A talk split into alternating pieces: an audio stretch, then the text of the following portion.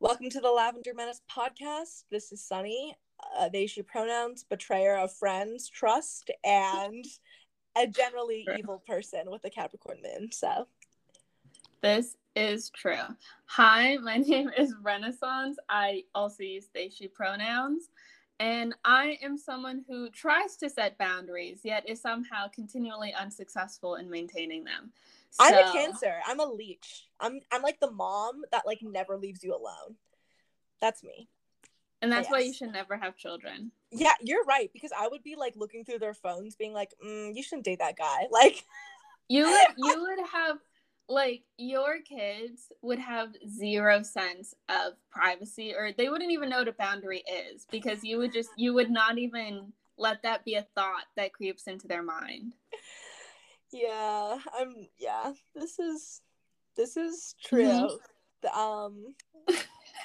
anyway, okay, so so the, I see, but I also think my inability to respect boundaries is also why I am obsessed with Taylor Swift because I don't care about what she has to say about us not not speculating about her personal life. I will speculate about her personal life. I don't give a fuck, mom. I will be doing like it's it's having issues with authority while also being the person who like abuses any position of authority and be and abuses but boundaries are not authority. Boundaries are just how someone saying how they would like to be treated. Yeah it's yeah no it's that my disrespect for that like how how i like love to like yell at my teacher well hmm, i don't know have i grown out of that? No. No wh- why is that no you have not why why are you hesitating on that you have not grown out of that in any way sense Okay. okay, mom. Why is shocking? This is not a shocking self-realization. It's this is my Joe moment when I have a baby. Oh my gosh. Okay.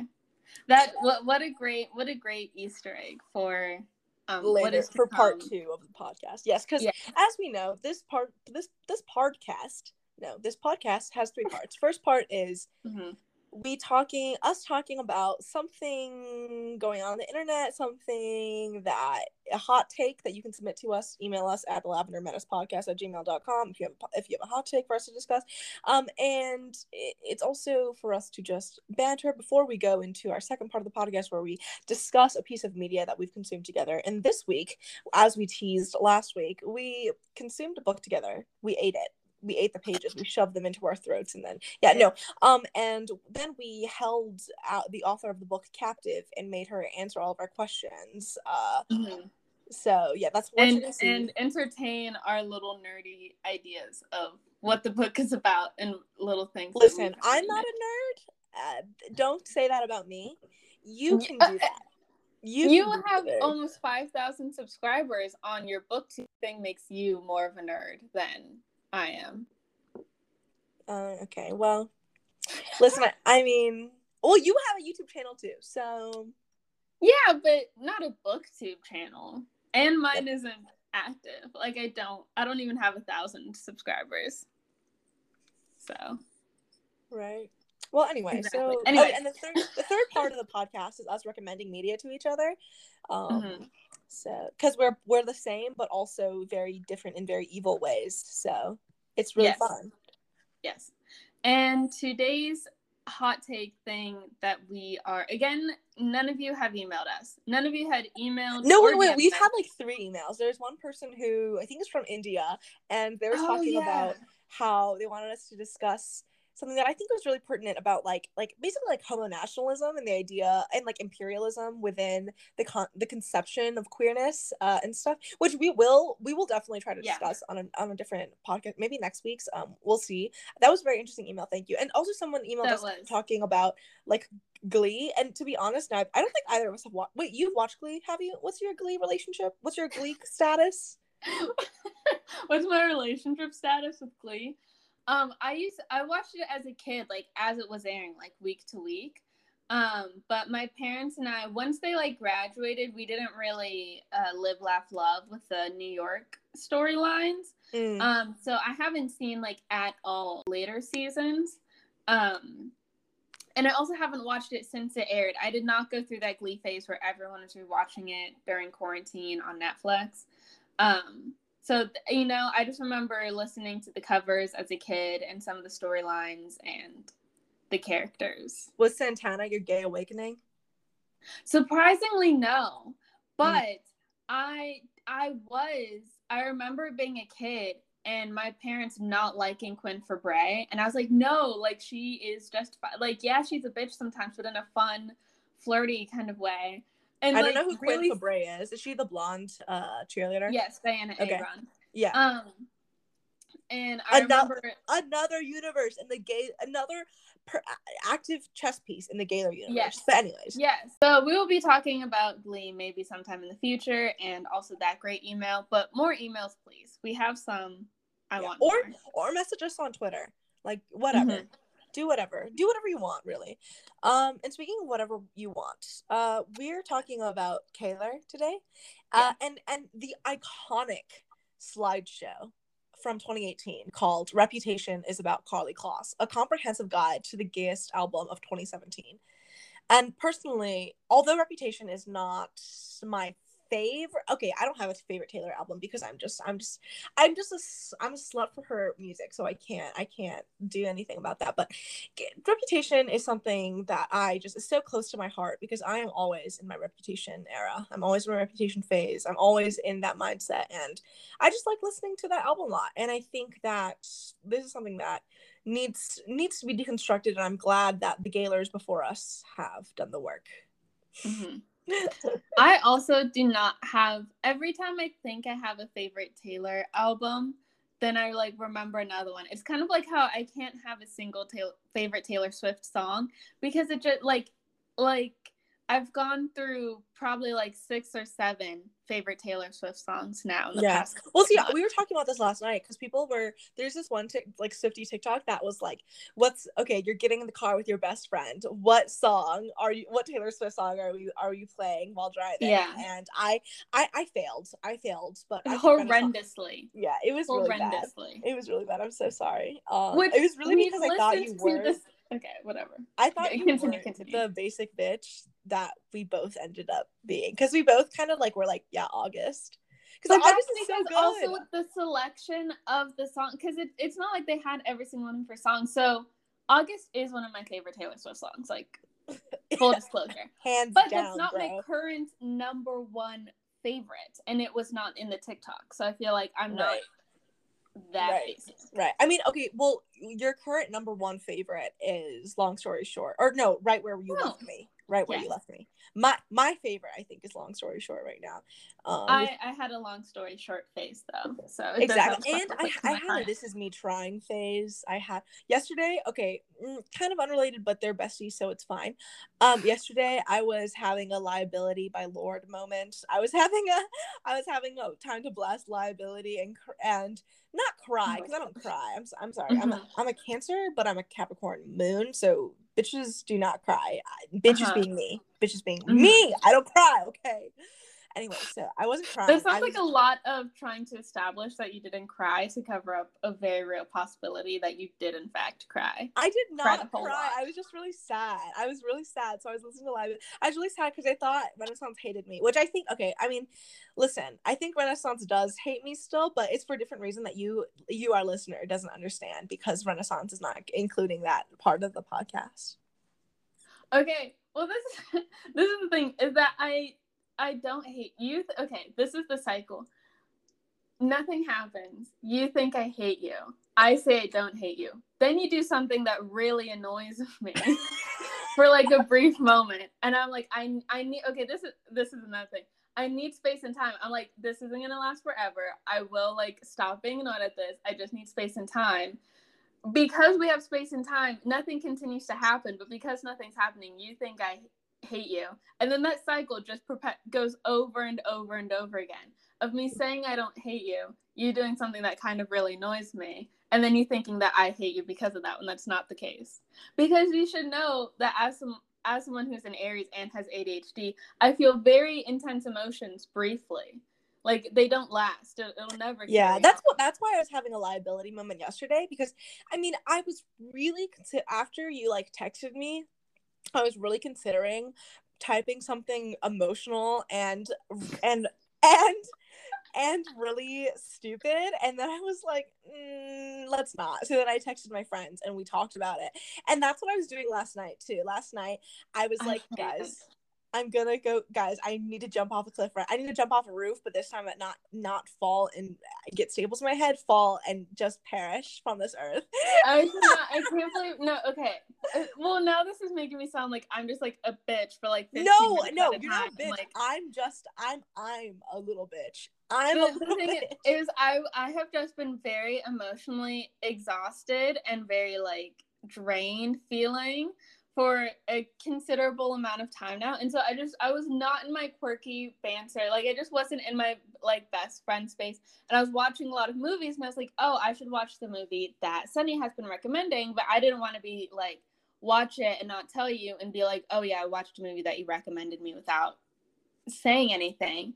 So i texted you and we watched the movie together but it wasn't like the most interactive and like gaspy. Like there's some moments but you weren't looking at the teleparty when I was like trying to swipe um, it yeah, on there anymore. I was messaging in the teleparty a lot, and then but you weren't looking at it, and then when you were, yeah. I wasn't looking at it. like it was yeah, a, yeah. So there was like that kind of moment happening, and I just wasn't in my best space. But it wasn't like because of anything that like you had done in particular. It's just that I was feeling really emotionally drained and like wasn't down for like conversation. I just wanted to watch a movie.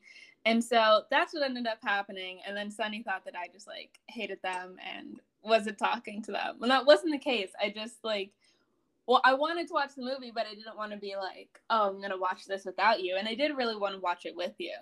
I just wasn't in my my banter mood. Yay! I'm honored. Yes.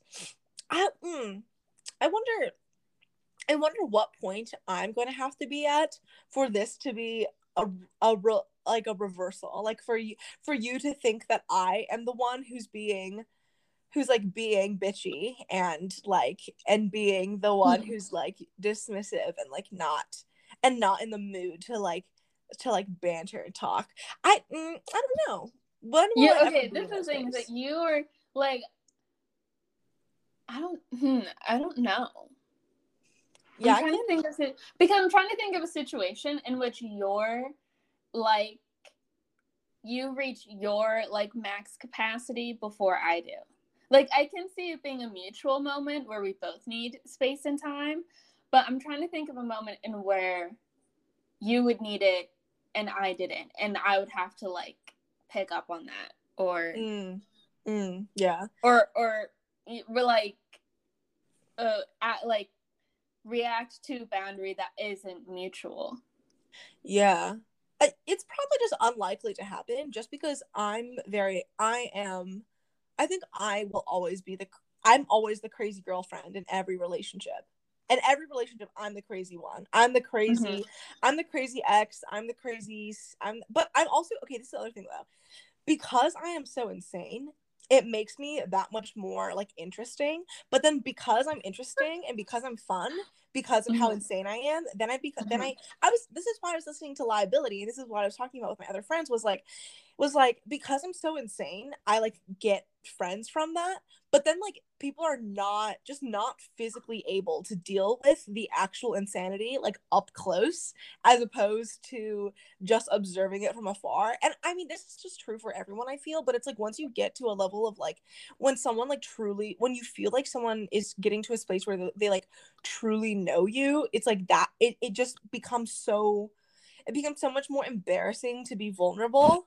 And yeah maybe that's well, just yeah it was i think it's it's like it's not the it's not the closeness or, or getting to know someone. It's just it's not self-sustaining. Like it it it takes a lot to maintain that over a long period of time you know? Because it's kind of like when you go to like summer camp with someone or like yeah. a really small stint and you can get really intimate and really close and really really know someone but the thing is that that only lasts like you know that there's an endpoint and yeah. so when you have like a friendship with someone that is more you know as as long as you maintain the friendship it can keep going yeah you this is back to respecting boundaries. You have to respect people's boundaries in order to recharge or to let them have their own like time to you know put in the work to maintain that friendship. You can't you like you you just can't go full throttle. Mm, yeah. Like sometimes so, you have to like park the car. In the getaway car. I left oh you God. in the hotel. Okay anyway so speaking of reputation let's let's mm-hmm. so i'm i'm looking at the google slide right now and i think if you want to look at this as well just go to like what is it called? Like kahlerevidence.com or something. Like just search up like Kaylor slideshow. You'll see it. Mm-hmm. so anyways basically here it's saying that you know disclaimer everything i listed here is my personal opinion and speculation. I'm not claiming to know taylor personally. I'm not here to label her sexuality for her. She could be bi lesbian asexual questioning. She might even mm-hmm. identify mm-hmm. as straight. That's not our business. If y'all speculate that these songs are about men i'm allowed to speculate that they're about a woman. So this is i mean that's a pretty good approach to i mean that's how we approach it i feel as well. Yeah. Yeah. Because the minute that taylor swift like says unequivocally you know, she, she is straight, heterosexual. But even if she does, it's like how many of us said we? Mm, never mind. That's been me. Well, like, that, but like, uh, you know, then I would like respect and listen to that. But the thing is that that hasn't happened, and she has she has had very public, very close relationships with women, and so I yeah. think it's and also even if she is straight and these weren't explicitly what she would identify as relationships as we will talk about, as you will hear in the interview later, is that really, really close female friendships always kind of blur that line yes. anyway. That yes. I still think makes a lot of the clues that people pick up on valid, whether or not um, yes um, it was like what she, what she would call the same as like the relationship she's had with ex-boyfriends or something like that. For sure. Um, and so to discuss, okay, the thing is, I was thinking about this this morning. Mm-hmm. Um, so I'm like actually like three people removed from Karlie Kloss because one of my good friends, wor- or not Karlie Kloss, Taylor Swift, one of my good friends mm-hmm. works for Karlie Kloss at her coding company, Code with Klossy. And then, you know, Karlie Kloss is, you know, obviously connected to Taylor Swift. So I'm only, wow, I'm only three people removed from her. That's so crazy. But to describe who Karlie Kloss is, uh, she was she's actually from St. Louis, which is where I'm from, um, and where I am. And she's from St. Louis. She was scouted at like Chesterfield Mall, which if you're from St. Louis, you'll you'll know how kind of silly that is. Or maybe not Chesterfield, maybe Galleria. I don't remember. Anyway, she's like a giraffe. She's like very tall, and she she's you know Taylor Swift describes her as quote a Victoria's Secret angel lady, someone who has quote shiny abs, quote actual sunshine Taylor's favorite person to dance with. I mean, this was before. This was in 2018 or before, because you know there is a fallout. There's a fallout uh, because, as you know, lots of very almost toxically close female friendships have reached a point of like a fallout, um, which I guess is what is what boundaries are for. yeah. so that doesn't happen. But listen, um, women in a getaway car. Now, now the rest of the podcast, the entire show is going to be dedicated to figuring out of uh, Kaylor, is Karlie the one that did not respect boundaries, or was it and Taylor? I think I think Taylor. Respectfully, Taylor, I love you. If you ever find this podcast. ha- have you done self-reflecting on Taylor? Taylor, let us know email us. Mm-hmm. like let us know. Email us. What's what's the self-reflection? Where what yeah. do we think you know? Oh my god. Anyways so reputation being about Kaylor very very personal very close to home. Um so basically apparently they were inseparable leading up to and during the 1989 era one of i think the most pivotal era in taylor swift's career i feel uh, but I yes mean, yes. Um and okay, this is according to Rolling Stone, Karlie has her own bedroom in Taylor's apartment that Taylor keeps snack stocked with her favorite snacks. Doesn't matter that Karlie has her own damn apartment a few minutes away. She needs her own room at her best friend's house. How convenient! Uh, public why, what the that sounds like a line that like secret uh, lesbian actresses in like the 40s and 30s would say. Like it's giving everyone, it's like, giving the seven husbands of evelyn hugo. It's like back dress. when it didn't matter what women did they were they could only be seen as like close friends so they could fully like make out and people would yeah. be like oh best friends. They're but, sisters like what's happening in the 2010s like when yeah people knew lesbians were real and existed and yeah. they're like yes i yeah. have them like that exactly. is so another thing about Kaylor that i think is so funny is that okay in the slideshow there's so many like compilations of like there are like photos together and stuff like them holding hands and like all this where it's like and them hugging really close and tight and stuff it's like the thing is is that because they're women like people give a pass to so much of what women do and it's also not helped by the fact that like you know straight girls queer baiting on tiktok love to like go viral for like kissing each other or whatever mm-hmm. but it's like where where it's like even the public perception of what is queer and what isn't like is so like fucking blurred but something okay a comment that i have about the whole Kaylor thing is that if it was like a legit if it was like a relationship in any sense of the term beyond a platonic friendship like it is such a clear example of how like lesbians like or like gay people like just date carbon copies of each other because these girls look the same like they do. No i mean well that's even been shown with like her and joe even kind of look yeah like... they look like siblings come on now. Yeah. I think that's just taylor which Taylor liking people who look like her is not helping her case of not being gay. exactly, exactly. But see, basically, okay, so another point on the PowerPoint is that public interaction between the two died down when they were caught dancing very closely. This was hashtag Kissgate at a mm-hmm. 1975 concert in December 2014. So, but they're, and it says here, since this, this like, this PDF document was like published in 2018, it says, as far as we know, they remain close, quote unquote, friends to this day. But the thing is that we do know now that they're not friends. I mean, at least from one from what I know from my friends at like Code with Klossy and from what they've in their conversations with Karlie Kloss over the years is that like by like 2018 it was pretty clear that they were not really talking or in each other's lives anymore. And like the sort of public understanding and speculation around this is because Karlie Kloss is still close friends with Scooter Braun who used to be Taylor Swift's not like manager but like someone who kind of had control over her record her record dealings and stuff. So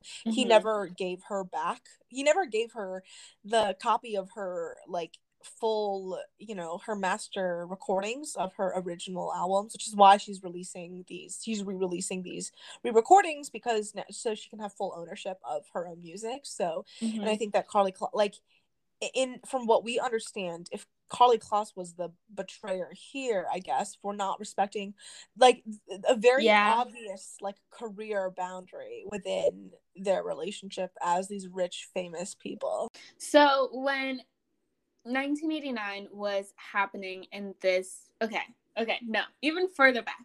So in middle school and in high school, I used to be obsessed with the Victoria's Secret runway show that was televised. Gay, um, gay, gay.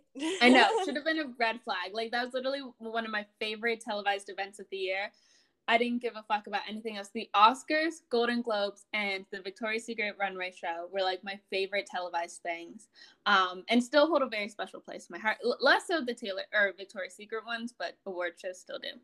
Anyway, so I watched. I was like on Instagram watching with my eyes like Karlie Kloss and Taylor Swift meeting and when Taylor Swift performed at that Victoria's Secret runway and all the like behind the scenes interviews and that are like uh, interspersed in the show on TV and also just on YouTube. Like uh, I watched their friendship form before my very eyes in middle school in very formative years, and I really, really liked like their friendship, like as public figures, you know, and stuff like that. And followed both of them on Instagram, and so I saw all these pictures and me now being an out lesbian and knowing and reflecting back on like things that oh that was a very gay thing of me in middle school and liking this friendship yes.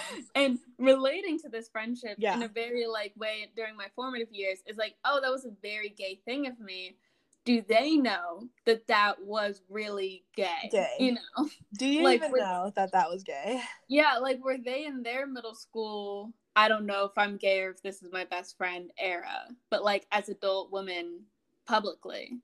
Right. Because I'd be like, oh, I want it, want that, but all me also thinking that that was best friendship, and now realizing that that was actually mm, yeah. I need to pee. Gay.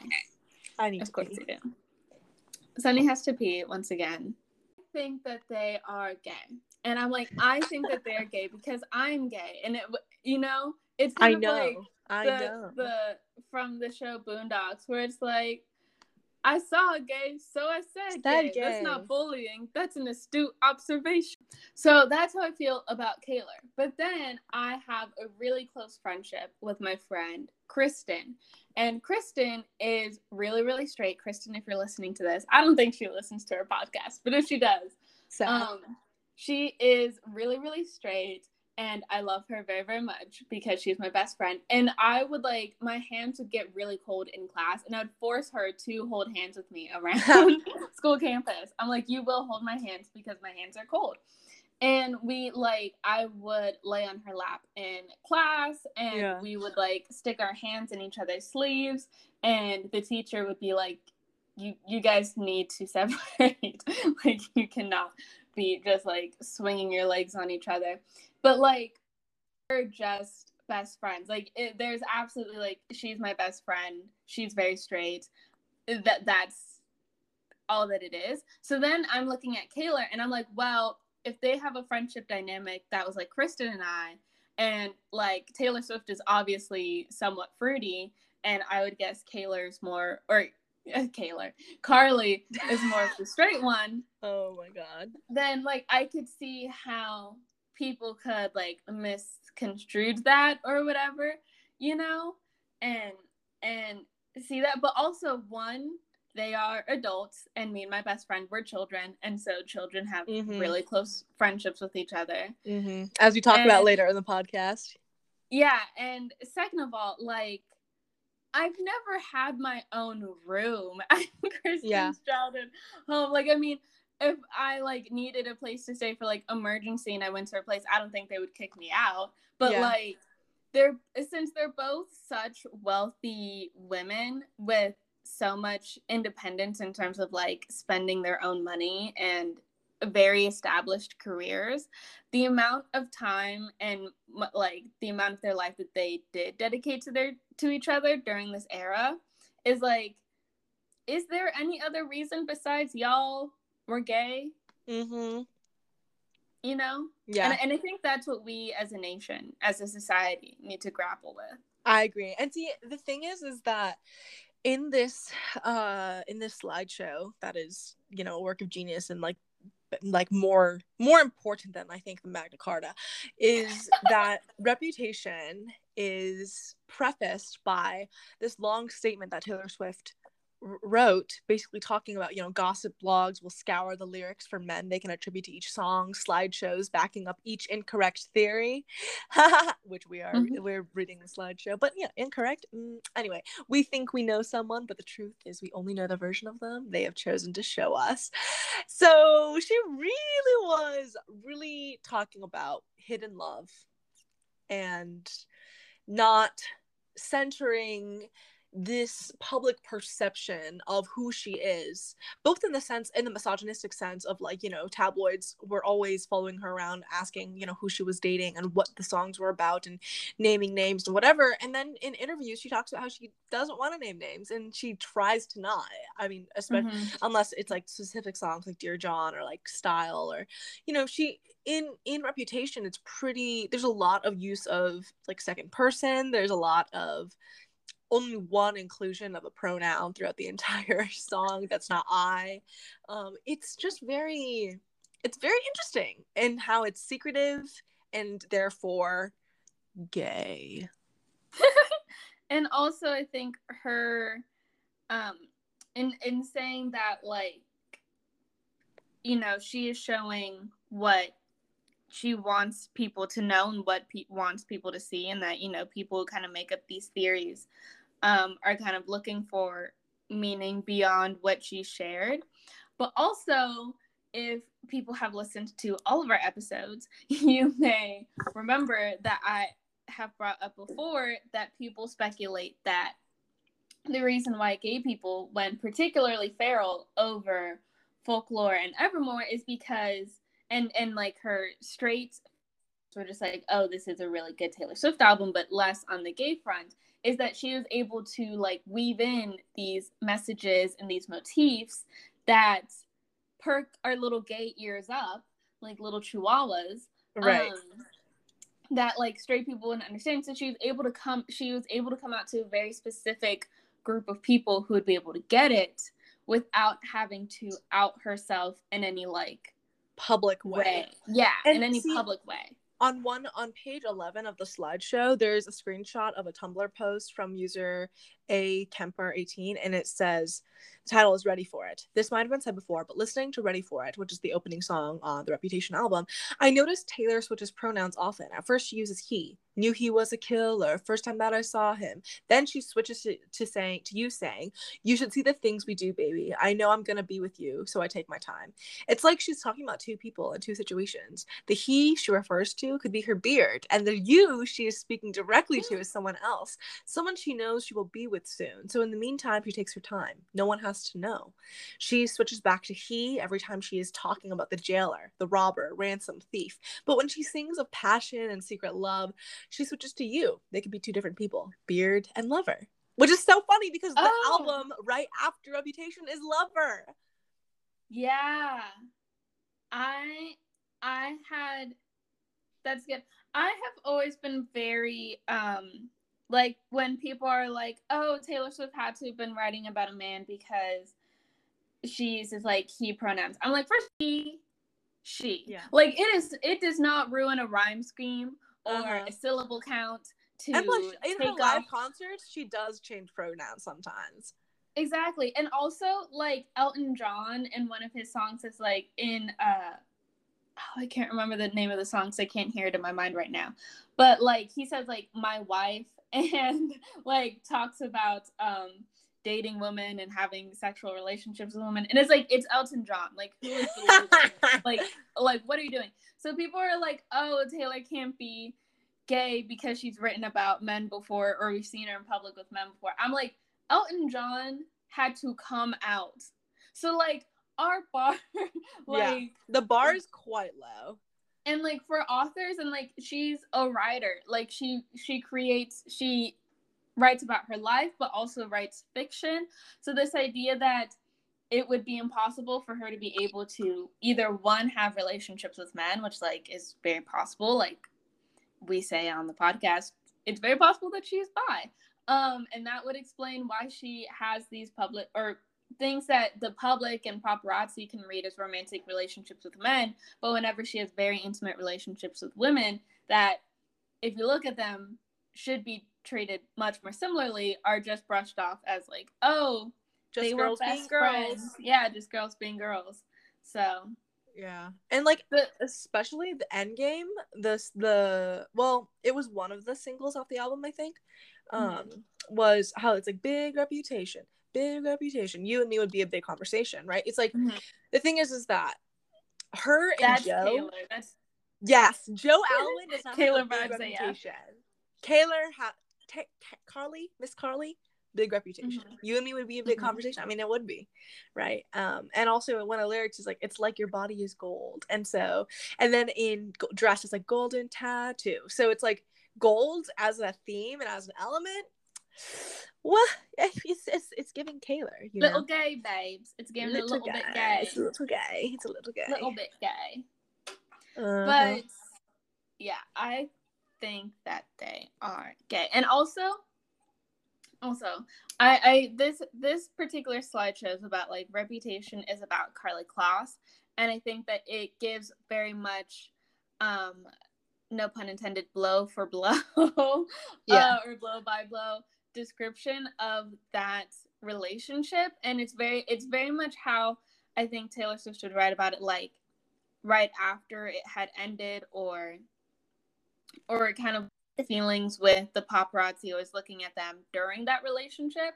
Whereas lover lover i think has more it's gay first of all. Lover is one of the gayest albums because like she's so like, it's the bisexual hair it's the gay it is. Outfits, it's very it's, much yeah. more like pride and like just it's it's giving target like, pride collection. It's giving target pride a little collection. bit little bit babe. Like I was listening to it in the car with the lesbian bestie that I was talking about in mm-hmm. in the other part of the podcast that you'll hear later, dear listener. Uh, we were mm-hmm. talking about how like London Boy started playing, and she was like, "Yeah, this is this is some Target Pride section music, like." yeah. and it's true, but uh, folklore and Evermore, I think, sound more reflective and more it's the about like lesbian experience it is and also just more honest about mm-hmm. the experience whereas like i think reputation reputation in particular talks more about when we say that like really close intimate girl friendships kind of blur the line between what is romantic what is platonic what is sapphism what is just two besties um, and really explores that in an interesting way and just kind of like what it is to be attracted to someone.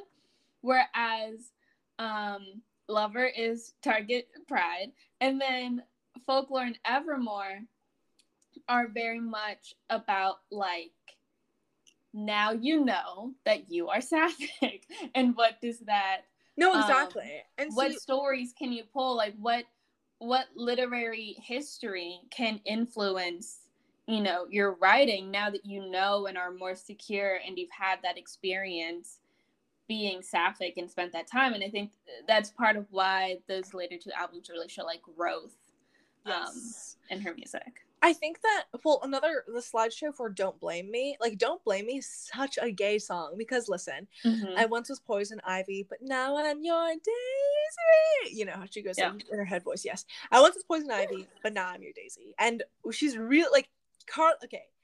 Quote from the slideshow. Karlie literally Instagrammed this picture with the caption best road trip ever with the picture of a daisy on the dashboard and tagged Taylor as the daisy.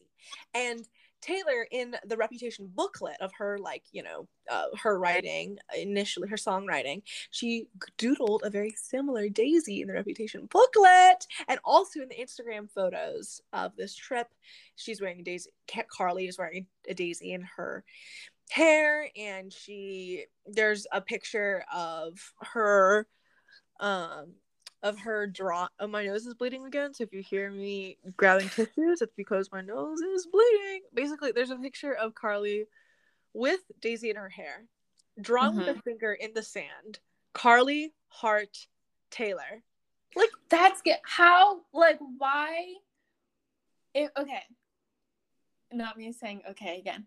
But if you took this friendship like just these and it these was people, a dude. A, a very similar. If Karlie very was a similar, dude.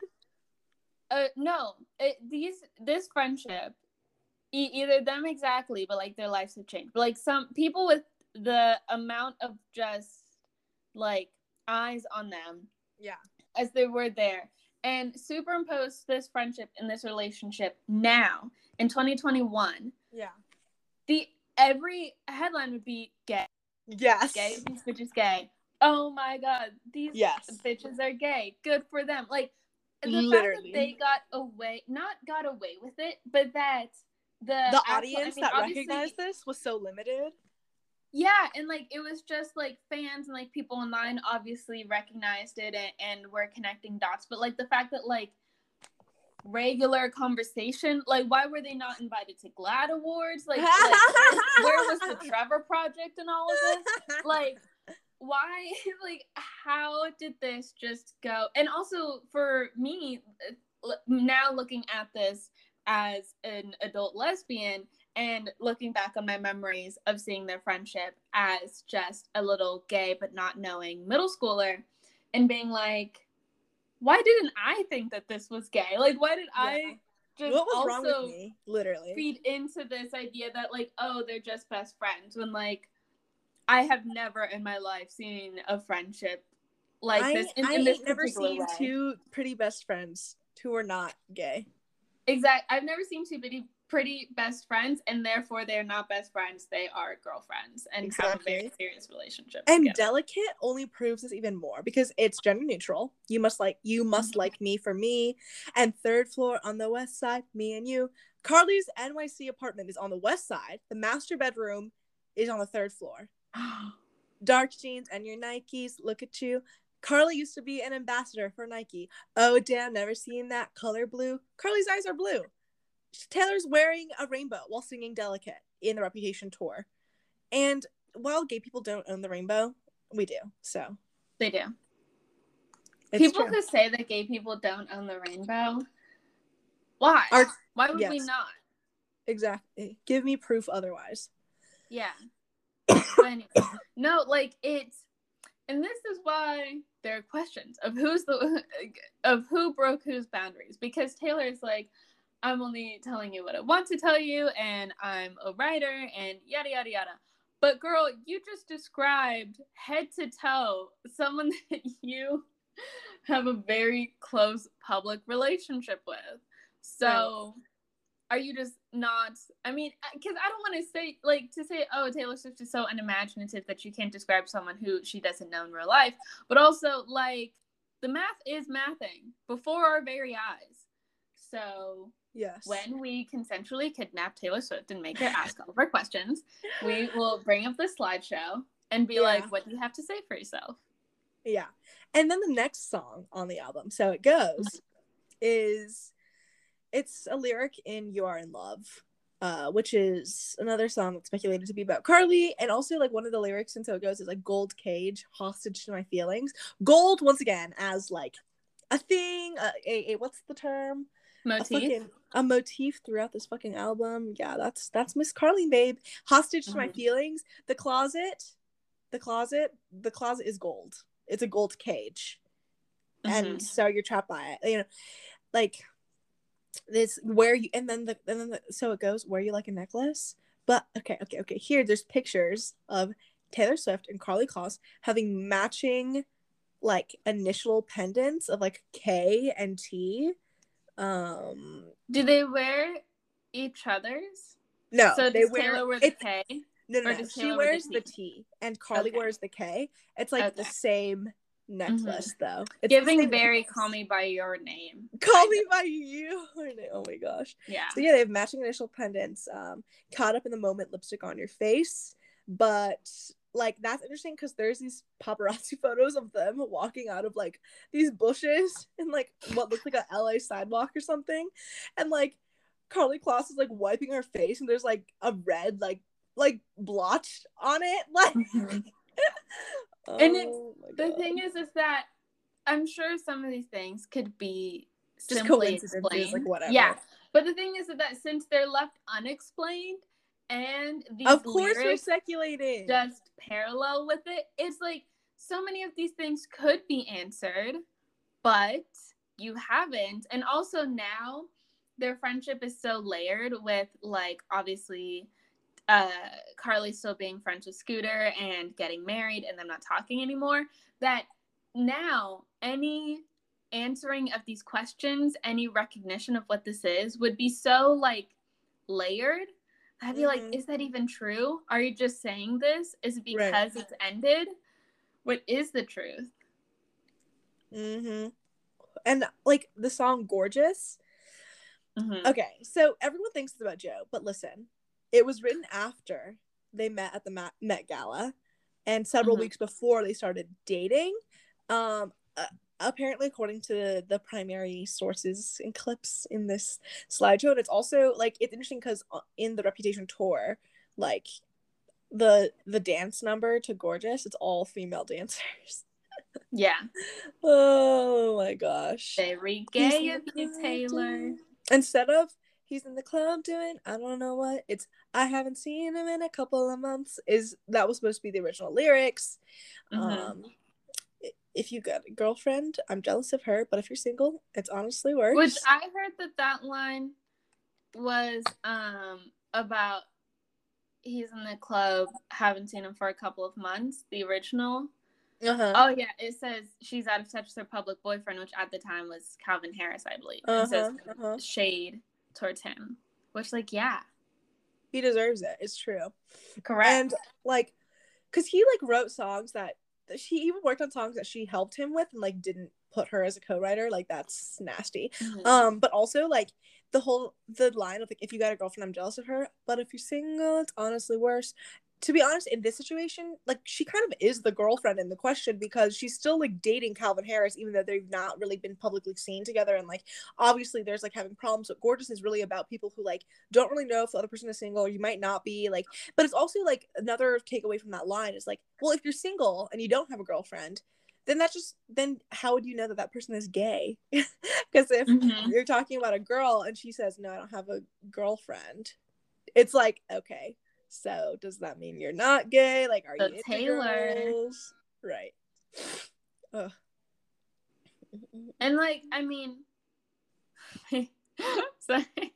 The uh, I just saw a point on the slideshow that says one of the original lyrics was, "I'm so curious, what's it like making me feel this way?" And the only annotation just says "gay!" Gay, gay, gay. Which honestly, that's how I would annotate my books in high school, especially for summer assignments where we had to have an annotation per page. I would just track the gayness. Indeed, the as one should. a circus ain't a love story, and now we're both sorry. We're both sorry. X okay, marks. Well, anyway, that's the next. We one. have been okay. So now our conversation just now has been an hour our conversation with Ellie Eaton was um so how we're gonna do this? I don't know. A lot of editing. Maybe another two part episode. Who knows? Um but uh that is our kind of discussing of Kaylor, which is very interesting. I think we should do it again. Yeah. I don't okay just full disclosure, I feel bad for people who aren't in Kaylor. I don't know when we're gonna stop starting our episodes talking about Taylor Swift and the sapphism that comes with Taylor Swift and her discography. Maybe we never will until someone Taylor tweeted Swift... at us on our joint account that like yeah. them listening to our episode about Taylor Swift is like okay I've never I've never been a Swiftie don't know anything about Swiftie lore but now that like you're talking about it I'm like writing down yes Taylor Swift is a lesbian yeah. yes yeah I, honestly we just we're trying to just churn out little Swiftie gay lore armies um to to spread our agenda that Taylor Swift is gay. And I think I'm I'm really excited for whatever the 10th album is going to be and the re-recordings if we're maybe we'll get some of the original lyrics, maybe maybe we'll get more pronoun changes. Who mm. knows? Who um, knows? Only time will tell. But the next thing that our lovely listeners are going to hear is our very fun interview that we did with Ellie Eaton, and it was kind of less of an interview and more of us, Sunny and I, just being like, "So we noticed this. Was this like mm-hmm. what? Uh, what was your take on this? How did that kind of fall into the story?" Um, and I definitely felt like a fraud in the mix. I don't know if it was if you could hear it or if you could see it. I felt like because I'm such not a book person, and Ellie is literally an author who wrote the book and obviously is very well read and reads a lot. I'm like, I was trying to be like, not this reminds me of this movie, um, which I didn't. And she brought up a movie that I was gonna reference before I did, so I was like, oh, that's super cool. Hell yeah. Um, but it was also a comic strip, strip, so she might have been talking about the comics, but it's also very pop the comic became a very popular movie. Um, actually, that was going to be my recommendations. So, dear listener, what you are going to hear is us transitioning into uh, the interview with Ellie Eaton. I hope you enjoy it. It was super fun to um, record, and Sunny and I are going to uh, transition back to our recommendations that we usually do at the end of the episode. So before you hear our recommendations, here is our interview with Ellie Eaton. This section, this is the part of the podcast where we talk about um, a book or, well, in this case, a book that me and Renaissance both read, and that was Ellie Eaton's debut novel, her coming of age novel, The Divines. And we both adored this book, rated it five stars on Goodreads. And we're, we're both also like kind of shocked that it didn't have an above 4.3 like star average on Goodreads. I mean, because like since I'm on BookTube, like I, I, when people like love a book, it's like so obvious eh, on like Goodreads and like when people talk about it, but I just hadn't heard anything. So I was like, I was really taken aback. Well, there is that really interesting article about Goodreads on uh, LitHub, I think. Uh huh. Um, that it talks all about that. Why do certain books get put in this window? And I think that it's between 3.2 and 3.6. Yeah. And there's a whole section of writers like Exciting Times and ah, Luster. Yeah. Yeah. And a bunch of, of books that have, you know, have been everywhere and, and are doing well, but then just seem to, it, the take that the writer has, Ruth, is that is about women discussing women's bodies very very yeah, yeah. readers and that is fascinating to me right right right i mean i was going to say that in one of uh, the, one of the discussion points i wrote down was that i read in one of your interviews that you really like Ottessa or like you were inspired by Ottessa Moshfegh's sort of like yeah. description of the body and stuff. And I've also read Exciting Times and Luster and um, Eileen and uh, obviously um, oh my gosh, my year of rest and relaxation and stuff. And yeah. I and I do think like what you're talking about with people's just general discomfort with the idea of like the nitty grittiness of like girlhood and womanhood is like what alienates a lot of readers. Absolutely, yeah. And it's so interesting to me because I mean I don't know the breakdown of of readers on Goodreads like who is who are the people that are giving these ratings but I'd imagine them like quite a large percentage of female yeah. And so you I find that all the more baffling because it seems that men writing about um, sex and malehood, like and malehood, don't have this problem. And and even, I mean, I think in this article it points to like quite provocative, visceral um, queer writing for men also yes. have that problem. And I'm like, exactly. that's interesting. Like, how yeah. fascinating. Yeah. yeah. I don't. Why does Call Me by Your Name have such a high rating on Goodreads? Yeah, like, I know. I mean, I tried. So you know, you you go into publishing and you're aware that there are these like Goodreads giveaways, and so I became sort of aware of the platform in a way that I hadn't prior to getting published, and then. I just had advice of people to just been like, just just don't go near it. It's just not great if you've got a book on there. It's it really is for readers, but don't don't engage in and you Never. go no. I won't. And then of course you find yourself at like 3 a.m just like gasping like oh my gosh they just hate me. Oh, beautiful like really consider i mean there's everything on there but i think at a certain stage um largely due to the freedom app which i just was like for my own sanity i can check it on, on a friday oh it's today i could check it if i wanted uh-huh. uh, and then and, and then I just sort of stopped caring a little bit. Like I would, yeah. I'd say that's good. That's good. Because me and Renaissance were also talking about. There's this one author, Lauren Hough. Do you remember? I don't know if you were there for this drama. But basically, basically, she got like dragged on Twitter because she oh. got really mad at these reviewers who gave her book like 4.5 stars. Did they? Did they trash her on Goodreads? They just like they flooded were... her with one star. No, no, yeah, yeah, yeah. yeah. That happened after. Oh. She was getting really good like four stars. Yeah, but was getting upset that not every single review was five stars. Was star. And then just like completely disregarding all the people were like in the review was praising the book, but like yeah. rounded down at from 4.5 to 4. Yeah. And now she's suffering the consequences of having like a million one stars because reviewers are just like so mad at her for like really interesting. I never felt like mad. I feel like I would be completely disingenuous to say like a horrific one star review is gonna like needle. There's just no way around yeah, it. There's just yeah, no way around yeah. it. But but at the same time, I think I'd be a bit worried if I'd read a book that was universally loved. I think I just think I'd done something wrong because I feel like you don't want your book to be loved by everyone because some people are fucked up. Like I dangerous territory. And also you feel like, well, I want a book that um provokes, that isn't safe, that is challenging or strange or unusual. And those are the books that I love. And I, I think whenever I've felt a bit um insecure about it what I like to do is if someone really hates my book, I just look at the books they love. And if I'm like, oh, they really love this kind of fiction that I have I'm not into, then I'm like, well, that makes sense. That makes it's not a reflection on them or me. It's just their like reading preferences. Neither no judgment in, in like any scenario. Sure. Yeah. Um, I mean, okay, so let's let's give our audience a kind of breakdown of your story, and let me know if, if you think any of this is wrong, because like my takeaways might be not correct.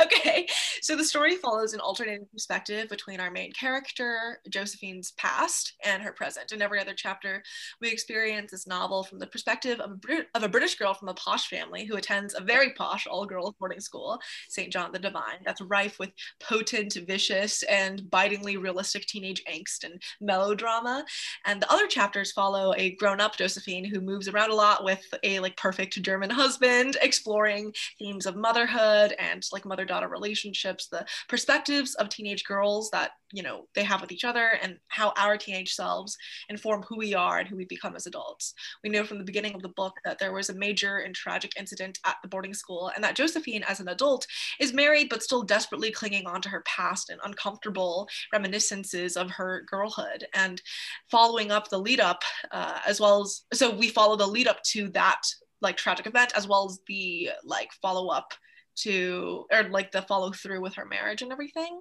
Yeah. Um and yeah so me and me and renaissance think the divines is like a masterpiece in its exploration of like girlhood adulthood you and, very much. self perception and others perception. Oh my gosh like how the past influences the present. Anyway Thank you. Yeah, that was a lovely description. Where were you when I was having to pitch it to people and describe it? I feel like I needed that. Really annoying. Well, Great. Now I know. I adored the book, and it might come as like a surprise because I typically don't like like historically I've never liked stories about teenagers. Like even I just turned 20, so I literally just exited Wow. 15 years. Yeah. And even then, like outside of children's stories that are about teenagers, I never really liked the depiction, but I felt like what was so enjoyable about this book is that it's actually like in the mind of adult Josephine remembering these things and that's what made it like really like grounded and enjoyable um, for someone who like wouldn't necessarily be interested in boarding school stories um, and so I don't very- think I'm very interested in boarding school stories, which Yeah. is really because I grew up reading like Enid Blyton's, and there was this um, play called Daisy Pulls It Off about you know posh girls at a boarding school coming good and saving the day, and like there were St Trinians was around and stuff, and none of that appealed to me. I just I was just like, well. I- I don't know, perhaps because I I lived some of that to a certain extent, and I and I was kind of repulsed by it, and I just wanted to get as far away from it as humanly possible. But I know what you mean. Sometimes you just don't want to read about material that feels too close to your own lived experience. And Yeah. I think maybe that's, Was that's where it- was. important when you were writing to not make it like a teenage story or was that just something that like because you just said that like that's not something you're interested in it just kind of came Mm. naturally that it wasn't oops, a teenage story Um, yeah, I think it was interesting. I had a conversation when I was first looking for an agent uh, in America, and I attached to a woman that, that really loved the teenage voice. Was like she firmly believed it was a YA book, and I was so surprised by that. I mean, largely because I'm, um, and this is on me really, that I I read none, one almost no YA books that I know of. Yeah. Um, like a literary fiction kind of reader yeah and, I, and also but i think what really struck me was that i felt like you just couldn't have the two stories independently. They would have been incredibly lopsided. And and i think that the whole point of the book is that like one how does memory work? Like what's going on with us as adults when we look and reflect on our our, day, our days at school or our youth? And also like how do those moments when we're teenagers inform who we become as adults because i think quite often people treat adolescence as this sort of stepping stone. It's like oh well it's this stage that you need to get through to get to the other side. And i'm like well there is no other side. You just kind of are. And this idea that actually what you do when you're a teenager you're perhaps not responsible for or you you know your brain's not fully formed so it doesn't really matter. I find that quite a troubling idea. Yeah, I heard Um, that you. I sorry, I keep on hogging the talking space renaissance.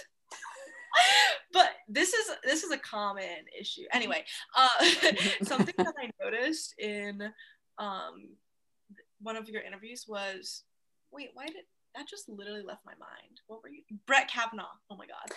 yeah yeah and I felt like very reluctant to talk about that because a that happened sort of after I'd really written the bulk of the Divines, uh-huh. and also to compare posh girls at school with someone who'd been raped just felt yeah.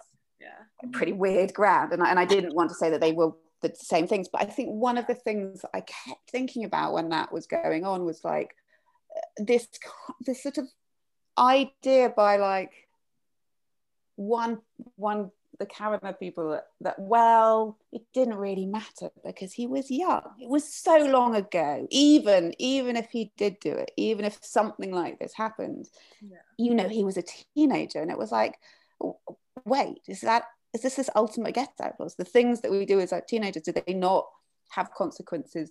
Should we not go back and apologize? Should we not like look at those actions and question them and challenge them? And yeah, I, I found that um, terrifying this idea that he was sort of somehow could it, it, was all okay it could be washed over because it was something he'd done when he was too young to be held accountable yeah which is why i like how Joe grapples with her guilt for the entirety of the book and how it just haunts her and even people in her life know that it's not good for her but like she just can't shake it off and i feel like that's probably mm, that's that's a really it's a very like empathetic way to like frame a character like her because Josephine is the kind of person who like in high school would have like bullied me like so it was very interesting I, I kind of yeah. The position of seeing her I, because I was like, girl, you made so many mistakes. That's on you. Like you were fucked up, dude. Like and, and own it. You kind of what's so interesting, isn't it, about her as a character, I think, is that she positions herself as the victim mm-hmm. so long in the story. She she really feels that she is the um, she's invisible, that she is not the center of this universe. And then you know you come to learn, I suppose, down the line that maybe that's not maybe that's not true, or maybe that's this very passive aggressive way of of of deflecting your guilt or saying like oh no you know or not owning it. Um, you know but she, yet she can't let go. She wants to she feels this huge compulsion to just understand and and make good. There is a you know she's neither i really find that i i don't ever relate to characters in books who are either one thing or another because i just think that's kind of ridiculous and i think that you know she is neither good nor bad she's neither fully victim nor bully but she has capable like the capacity for incredible cruelness. I mean, particularly when it comes to to Lauren, you just think how she was able to take in Lauren as a friend and then and then you know break her. You know, almost. I think the last time you, you physically see Lauren, she's on her knees. So yeah, she's not she's not a comfortable character for a lot of people. I think.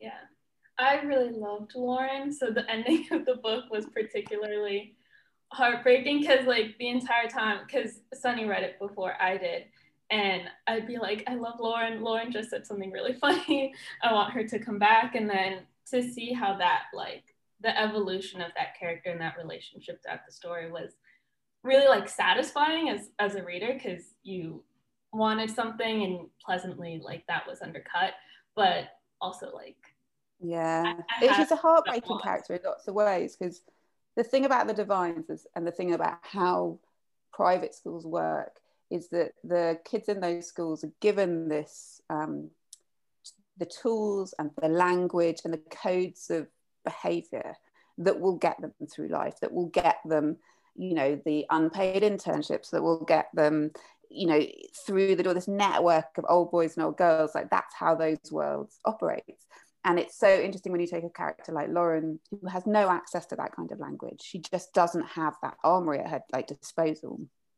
And so like when she asks she makes this presumption I suppose that Jo when she's doing her work experience will have got paid.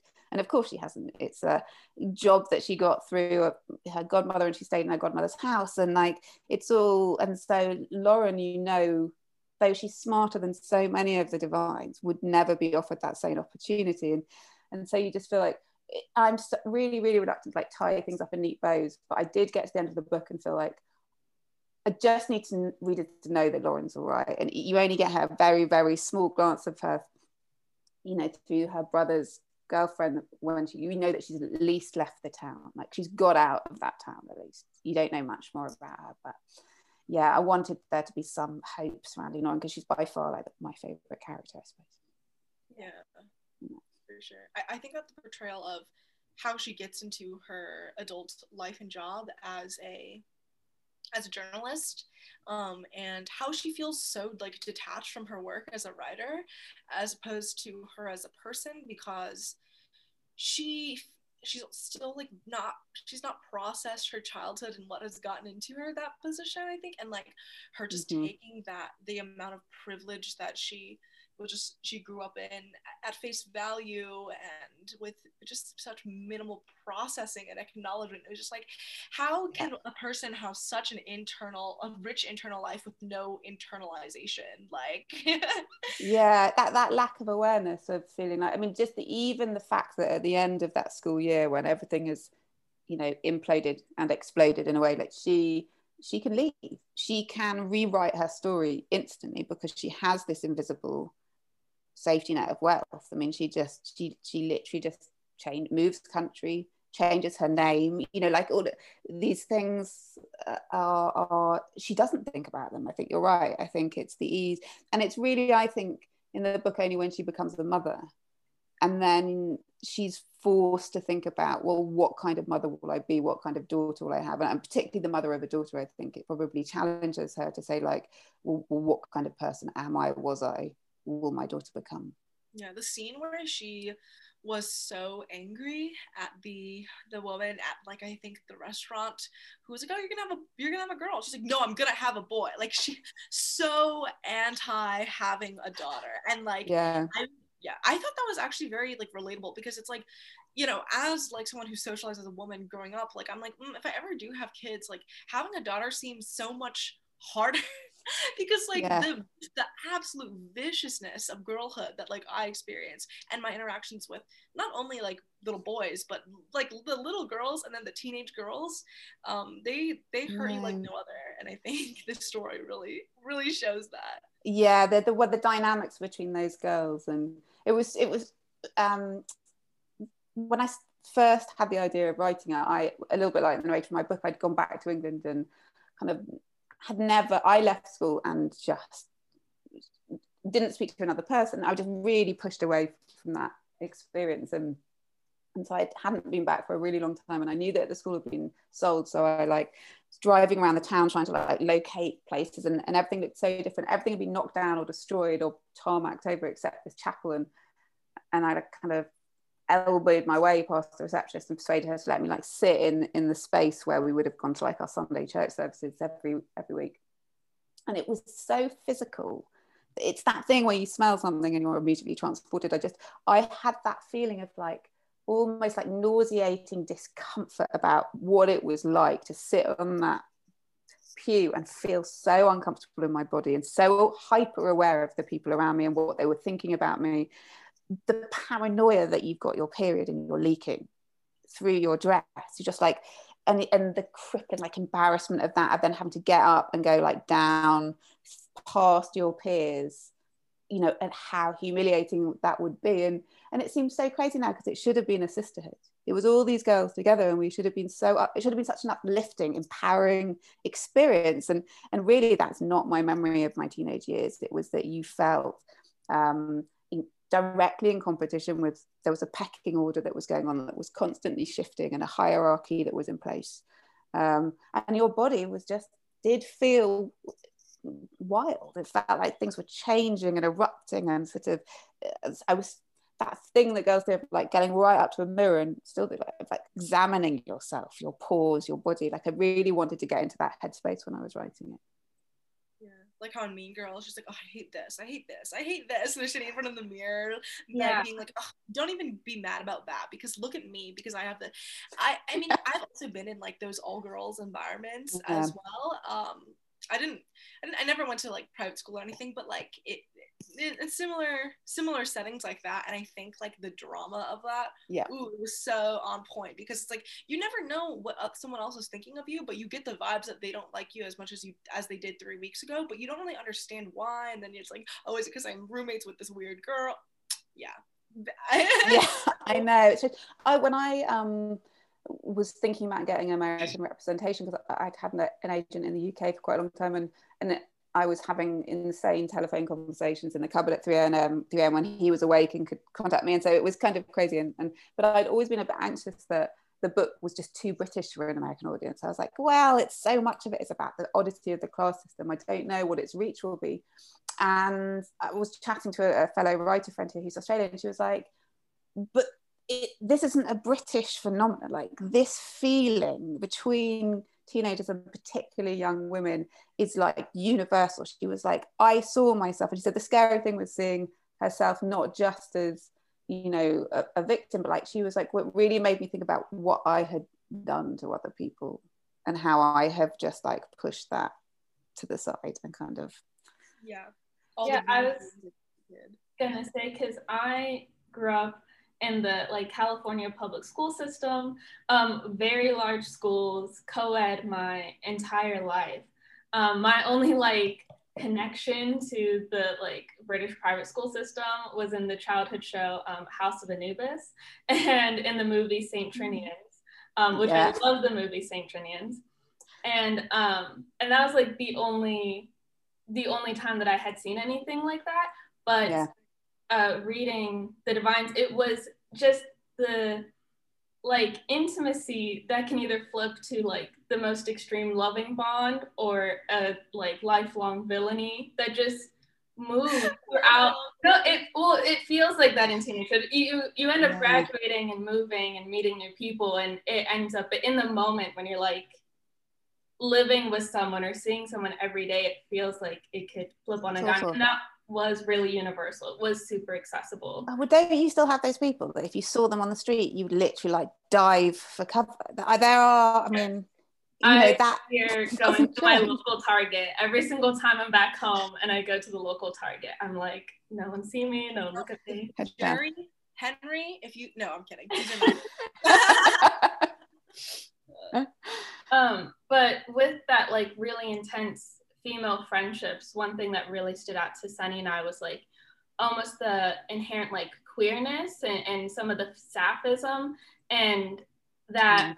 that line is like really blurred. And one of the first like memories that Josephine has that really stuck out to me was she says that like they were constantly touching each other and when they're in public, they're kind of like always on top of each other um, yeah. in a way that really blurs the lines between platonic and what's a romantic relationship and especially in a time when you don't really know that yourself as a teenager when yeah, like writing absolutely. those scenes um, were there moments that you like specifically wanted to make it platonic or did you specifically want to leave things undefined and how did you like navigate yeah. I'm really interested in matriarchies, I suppose, and what happens when groups of girls are all together versus you know that I worked for several years in an all male prison, and it, and it was really interesting to see how those two things differ. And I think I guess what I, I was thinking a lot about when I was writing those teenage girls is is you know as you said they are always touching each other. I think there's a description of them like lying between each other's spread thighs at the like you know like around the base of the statue and stuff, and it's incredibly like intimate interactions. I think they're they're in bed tickling one another's arms. They they're very aware of each other's bodies. But I, I think at that age, I really wanted to get into that mindset of where actually men for the divines are almost like irrelevant or a bit silly. Like they're these things, there's the, they're the entity that you play with and then dispose of and shove back over the wall. Even when these photographs start arriving, which you know really could be kind of like menacing killed me. That was so funny. And I also and it was such like such a perfect, I think, example of how like when I was in middle school in my all girl friend group or whatever, like the like it was very much like play pretend with the idea of men, but they're not real people. We no. are real people. we're the yes, that we're and actually that's really important. Like that's what I kind of wanted to get to. Like the the that they although they are a boy obsessed in some way but the, the boy it's not about who the men are. The men aren't given an, an, interior life of their own. It's they're just almost like collecting cards. They're not really yes. real in these girls' lives.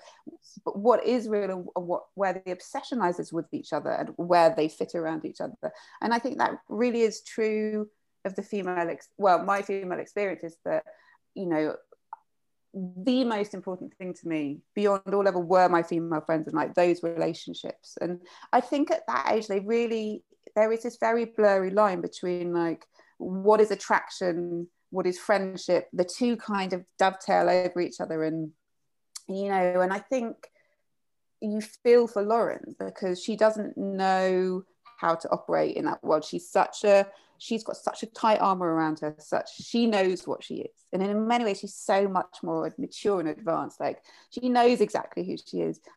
She can't yet tell maybe she presumes to some to some extent that Jo knows that that she'd have to be sit, idiot like an idiot not to realize but but she doesn't know like how to talk about it with her I think. And so yeah that it's just so sad because you can see how that relation that friendship and that relationship is just going to like shatter that it can't it can't be sustained but you can't stop it happening because one is completely ignorant of what's happening with the other side. Yeah like i mean this is I mean, two things about that was that me and Renaissance were we've talked about in other in other episodes about like the inherent like homoeroticism of like male power and how men view women as those trading cards as these unreal objects and stuff. But obviously within yeah. like how patriarchy plays out, like when it's they all benefit from that, they benefit from the objectification of yeah. Whereas when girls are raised not to see men as potential like um, projectors of like harm, it can get really dangerous. And that that definitely you see that with the Polaroids and that storyline where they think it's yeah they think it's funny and they want to try and collect them. And then when they actually have like the school assemblies when it actually hits them that oh they might actually be in harm and they didn't even realize it. And yeah like, and and all that time Jerry is carrying like that information with like as well you know there's someone amongst them that is like incredibly vulnerable and they're just too self-absorbed to sort of recognize that there is like real danger there i suppose. Yeah. I mean this kind of also everything relates back to our love of taylor swift but something something that i i was thinking about today was like what's so interesting i think about like Taylor Swift's discography is that everyone has made fun of her, especially in like the teen in the in the 2010 like like paparazzi tabloid era, everyone was like, "Oh my mm. god, this girl goes on so many dates with so many different men." And then mm. she had her like really famous like girl group of like all these celebrities that she was friends with, and like that made me really think about how like she's been writing music since she was like 15. Like that, those feelings of like the inherent queerness and closeness of what is accepted as normal within girlhood. Yeah. Um, but then like the fantasization of men like playing out in your like mind, like it was so I don't know, that was so like funny and like parallel to see within the book.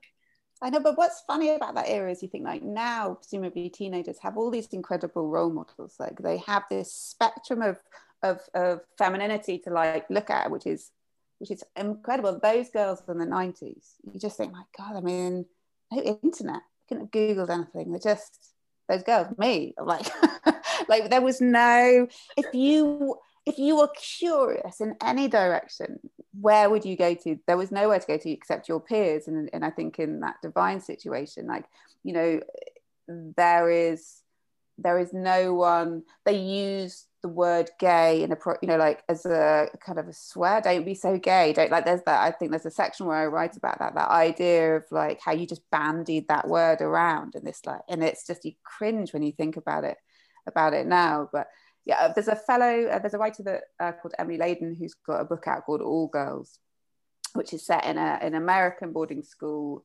um, I guess uh, just before the Me Too movement, but there are open lesbian couples in this all girls school and it was really interesting it's like oh that i can't imagine writing the book that i did set in contemporary times because the, the world i think the field like that whole world must have changed enormously since. Yeah, that's so interesting because I was just now hanging out with one of my other like lesbian friends who is uh who went to a Catholic all girls high school in oh, Oh, yeah. Louis lots of Catholic all girls high schools in St. Louis, and she went to the one that was like notoriously gay. Like, like there were lots of like gay relationships and and like the drama that would happen.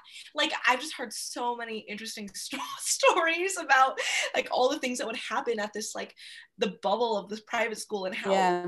Like they're all still so like close to each other. And every time i hang out with girls who all went to this school when i go when i hang out with the people who graduated from the school the rapport that they have and the way that they talk about their teachers and like how they visited the high school still like so interesting oh my gosh it's so and it's such an interesting peek into like what like what girlhood can look like within the confines of something that is supposed to be so limiting like that catholic yeah. like christian pedagogy that which is like so it always backfires because every catholic girl i know in high school had a drinking problem because eh, they had so many parties like eh, eh, especially in these suburbs like the cops never got called or anything so yeah I mean, oh, and another thing about the use of like gay and like lesbian as terms as like swear words and stuff. That's yeah. so that was so funny because it made me remember how when I was in middle school, uh, I was standing outside with my friends, and my, the choir teacher and like the theater teacher walked out of the building and was asking us whether we had applied to be within the thespian troupe, but she almost said lesbian, and she was like, oops, almost said a bad word. And then she like walked away. How interesting that she used that bad word. Uh, yeah.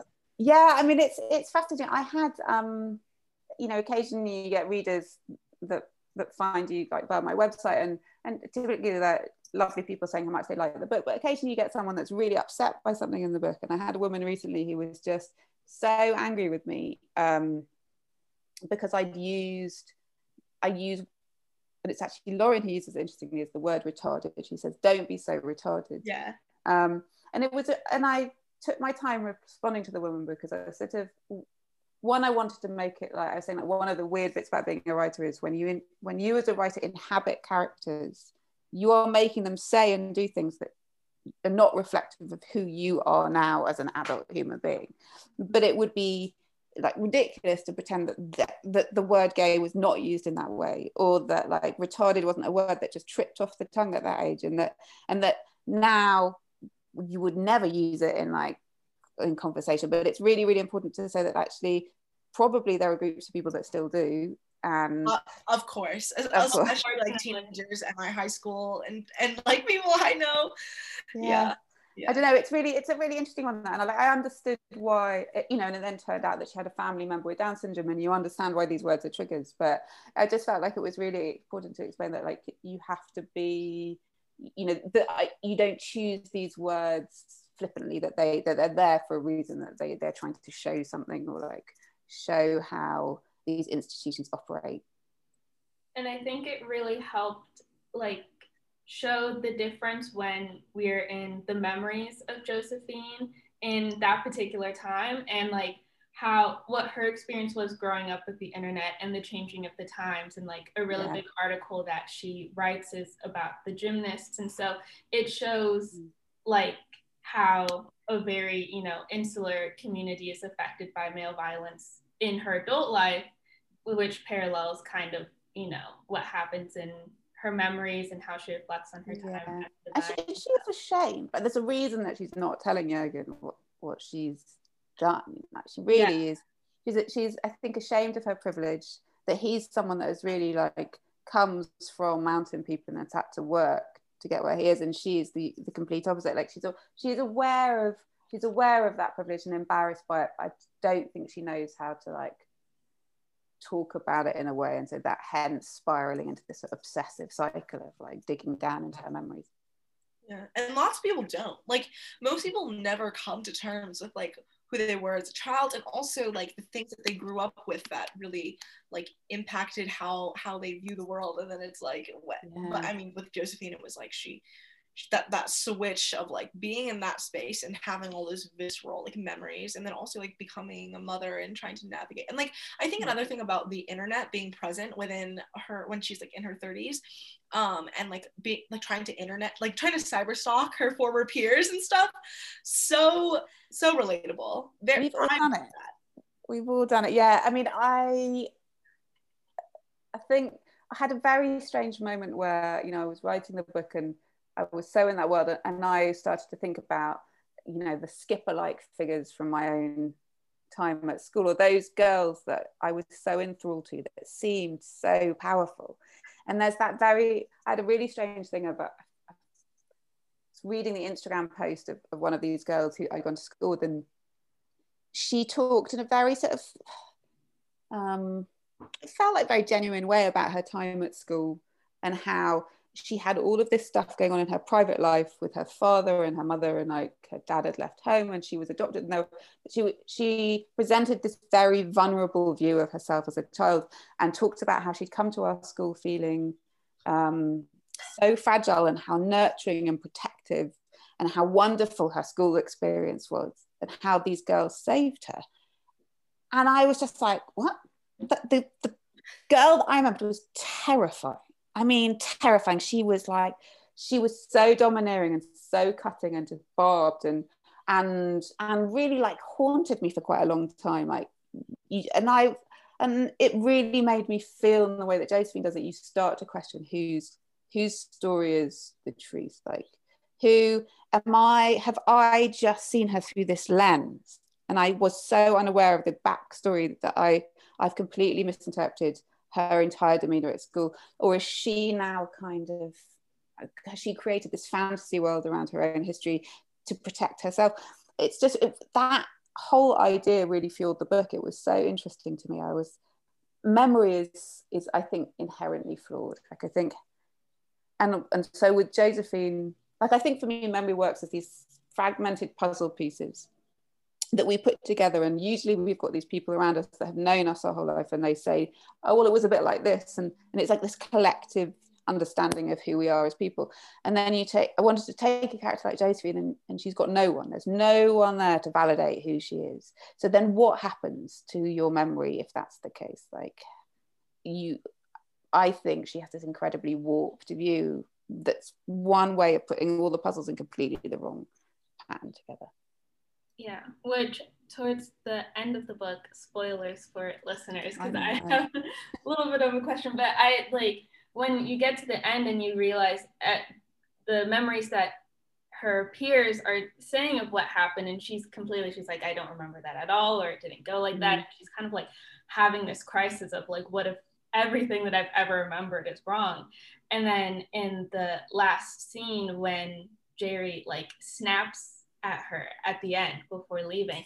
And then you kind of see is like, well, that kind of is true. That is the Jerry that she remembered this whole time. Yeah. So is real, what isn't. And that's like what was so interesting. That's why I, yeah. the ending, I was like, ah. So, yeah. And I guess like I felt very much that I was operating in this bit of fiction, which was like the coming of age story or the Bildungsroman and like, you know, what typically happens is like if you take a Jane Austen, for example, not less so, but in, in that normal formula, you have a character who like is a teenager and they go out into the world and they learn from all their mates. They make a bunch of mistakes and they learn from it and they travel and then they're reabsorbed by society as these like better people. And you know, in, in Austen, they always get married and then like kind of given the stamp of approval by the by the patriarchy. But you know, I find those stories so interesting because you just think, well, we live in this culture of betterment and self improvement and this very goopian world where there are all these things we can do to come to this fully formed version of ourselves. And I think I just, I mean, perhaps I'm like a deeply flawed person, but I don't feel that I'm in any way fully formed. I think that um, I'm as likely to feel insecure or angry or jealous or bitchy as I've ever been. I just process those emotions perhaps in slightly healthier ways, I hope. But like they're all there. You don't you don't erase them from your being. It's part of being like it's part of being human. And I, and I think female anger is this really taboo subject and, and i wanted jo to be angry. Like i wanted her to be quite vicious uh, both as a teenager but also she's quite forceful with her kids sometimes where she's the dog sticking the dog in the cage and just like i don't know like i wanted female anger to be something that i could bring into play in this book and like remove some of the taboo around it. Yeah i really liked um there are some moments in the book where i almost like winced or cringe you know just because like yeah. it was so visceral like i could like feel it and also I, I could like see it in a way that was like this is like a real person in a way where like you know other i think portrayals of womanhood or women is kind of an escapism fantasy woman like in a perfect world this is someone that i could yeah. could exist and josephine is a really like real woman and a real person who the portrayals of teenagehood that she's reflecting on are very like intimate, which I really appreciated as someone who doesn't like the kind of like girly pop um yeah. portrayals. me neither. I like i like the rawness of the t- yeah it's, it always surprises me that that teenagers are given that sheen. Like i guess it's a very cinematic view of what teenagehood can be. I mean there's some really great writing now about like girls and women. Oh, this I don't know if you've come across this one yet, but it's yeah, that's on my to re, to be read. yeah, Don, yeah, Dantiel's. Um, oh, it's I'm holding it up, so it's not very good for podcasts, is it? Um, but it's milk, it's milk blood heat. um, yeah, by Dantiel W. Moniz. It's it's really really great as an evocation of of of what women are about in in this very like yeah, it's a very visceral. I think visceral is a word that's banded around a lot, but it really is that. There's a real, real sense of femininity.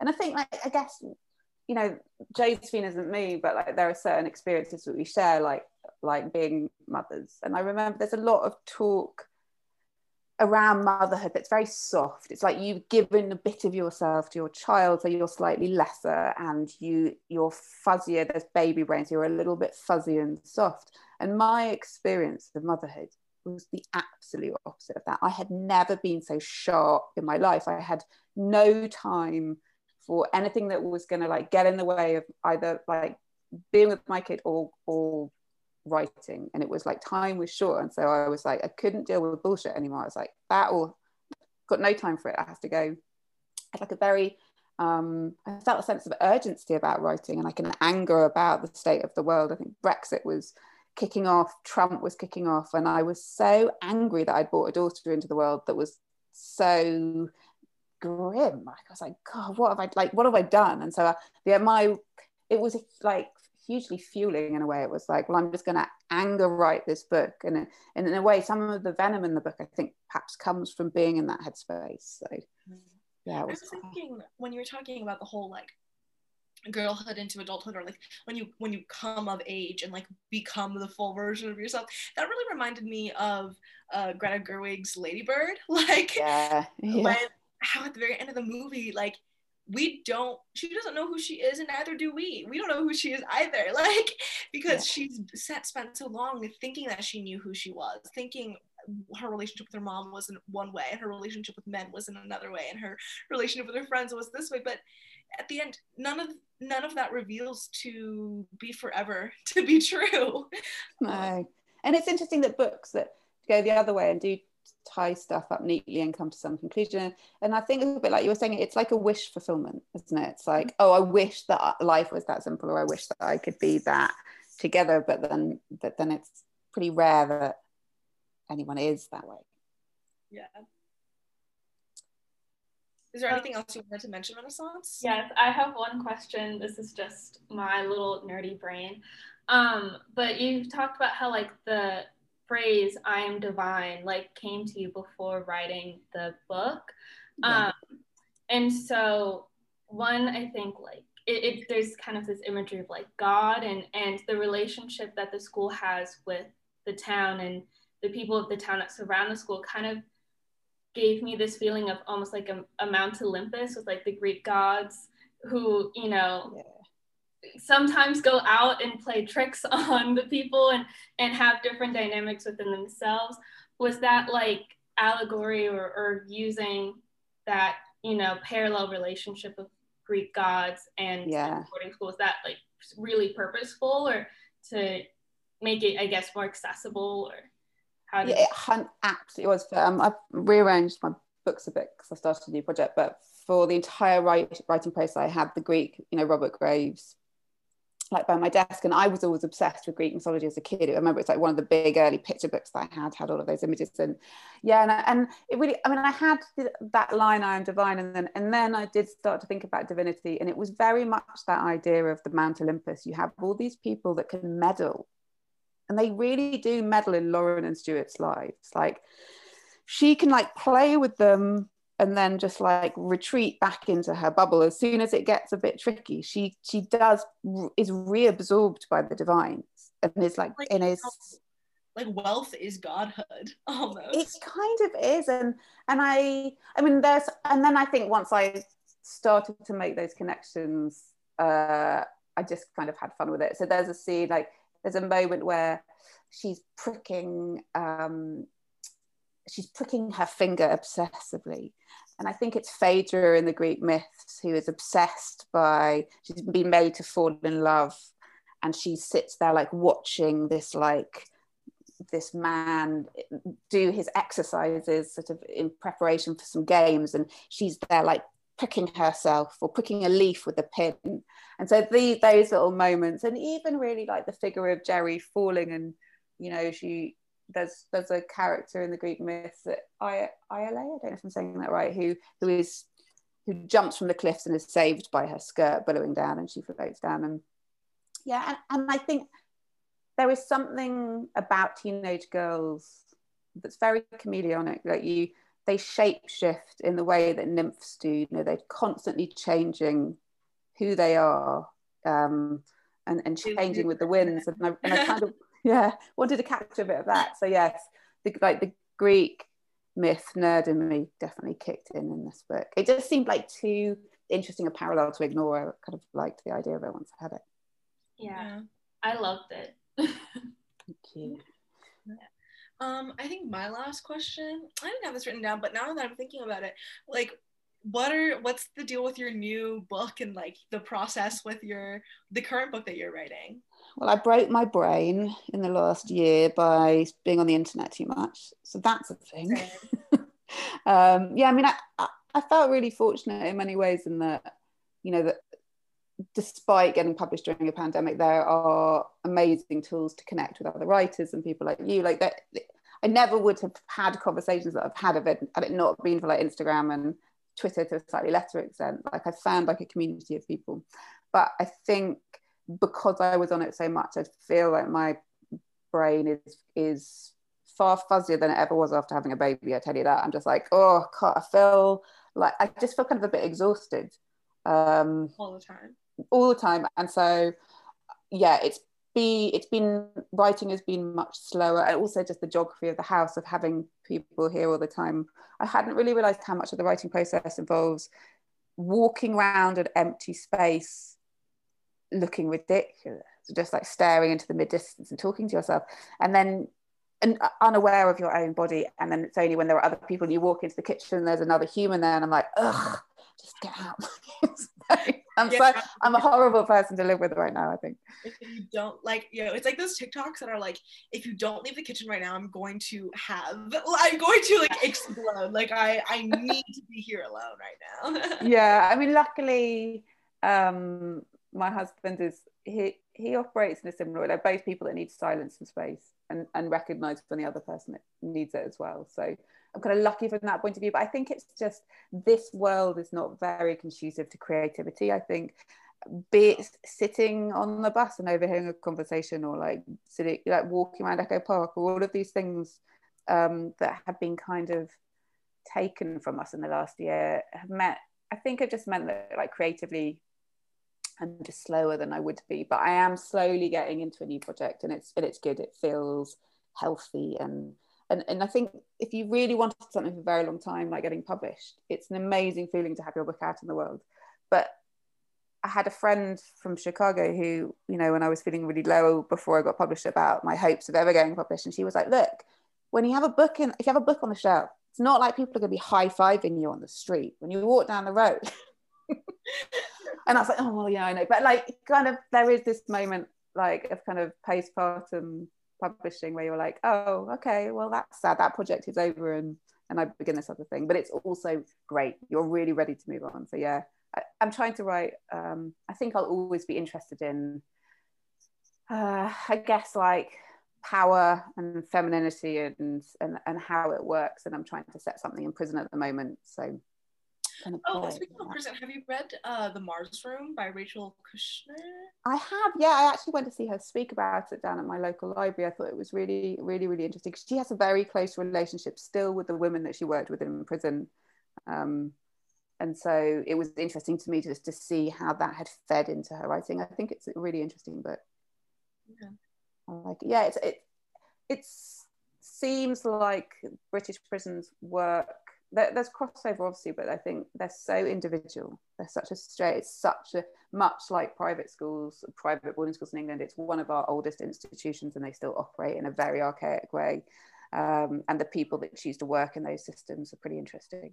Like it, it's a very very strange strange world. But what was really fascinating to me was when i was writing the divine just like oh you know this is an institution whose entire purpose is to keep the elite in their position of power. Yeah. A prison using very similar techniques mm-hmm. is operating to keep this whole other section of society down and like mm-hmm. unable to escape the cycle of poverty or, or crime. It's so interesting how they're not, whilst being very different, they're quite similar in lots of ways yeah it's like it's like the same institution just based off of how much money you have and like where you just happen to be born into life you end up in one or the other you either get into those yeah. places that like you can circulate within and you know through like nepotism and good luck and whatever you can just sail through life and and, and grapple with your guilt on an internal level whereas for some people you make a mistake when you're like 15 and then for the rest of your life that's you, it you, that, that, guilt is not internalized it is external it is every element of your waking day and um, yeah yeah 100% anyway yeah I, I find it um I find it almost embarrassing talking about work in progress. I don't know why. I don't. I don't. Can't quite articulate like what it is that makes you feel. I think maybe even having written a book and several books before that that didn't get published, you, you feel like a fraud. Like you feel like when you're talking about it, that you're that you that imposter syndrome really, really is so real. Even though you've got evidence sitting in front of you that you wrote a book that, that is out in the world and people are reading, like you, it's really hard to shake that off. So yeah. Well, we will both be reading your next project. Thank you so much. Really enjoyed this. So thank you so much for coming on our podcast and speaking with us. This has been so much fun. Thank um, you. Thank you for having me. So, so that was our interview with Ellie Eaton. Lovely, amazing, incredible, as you can tell. Um, she's such a lovely person. I'm so glad we got to talk to her.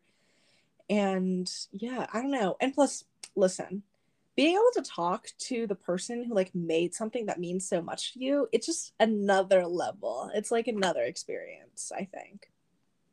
And she was so humble and like a real person but like i don't think she knew how excited i was to talk to her. Yeah. I was trying not to like nerd out and be like i'm a person who is on a podcast and is just talking to a normal person. But on the inside, I was like, how do I not scream that I loved this book so much? And I'm like shitting my pants right now talking to her. I'm like the I'm like the thing that I enjoy so much came out of your brain. Like you were the person who created something that mm-hmm. I like mm-hmm. lost my mind over for uh-huh. 48 hours. And like uh-huh. you have no uh-huh. idea that I like was frantically texting Sunny out of context quotes of the book. I was FaceTiming like, Renaissance at random points, being like, "No, listen, this is what happened." like, like I don't think she could sense the actual behind the scenes of like what our experience reading the book was. Besides the fact that we obviously really liked it. Um, yeah, exactly. And so anyway, so that was really fun. And so now I, I, hope you guys enjoyed listening to that interview as much as we had fun doing it and talking to Ellie Eaton. And hopefully this will this will kind of start a, a pattern. Maybe we'll be able to talk to more of the creators that we consume their content.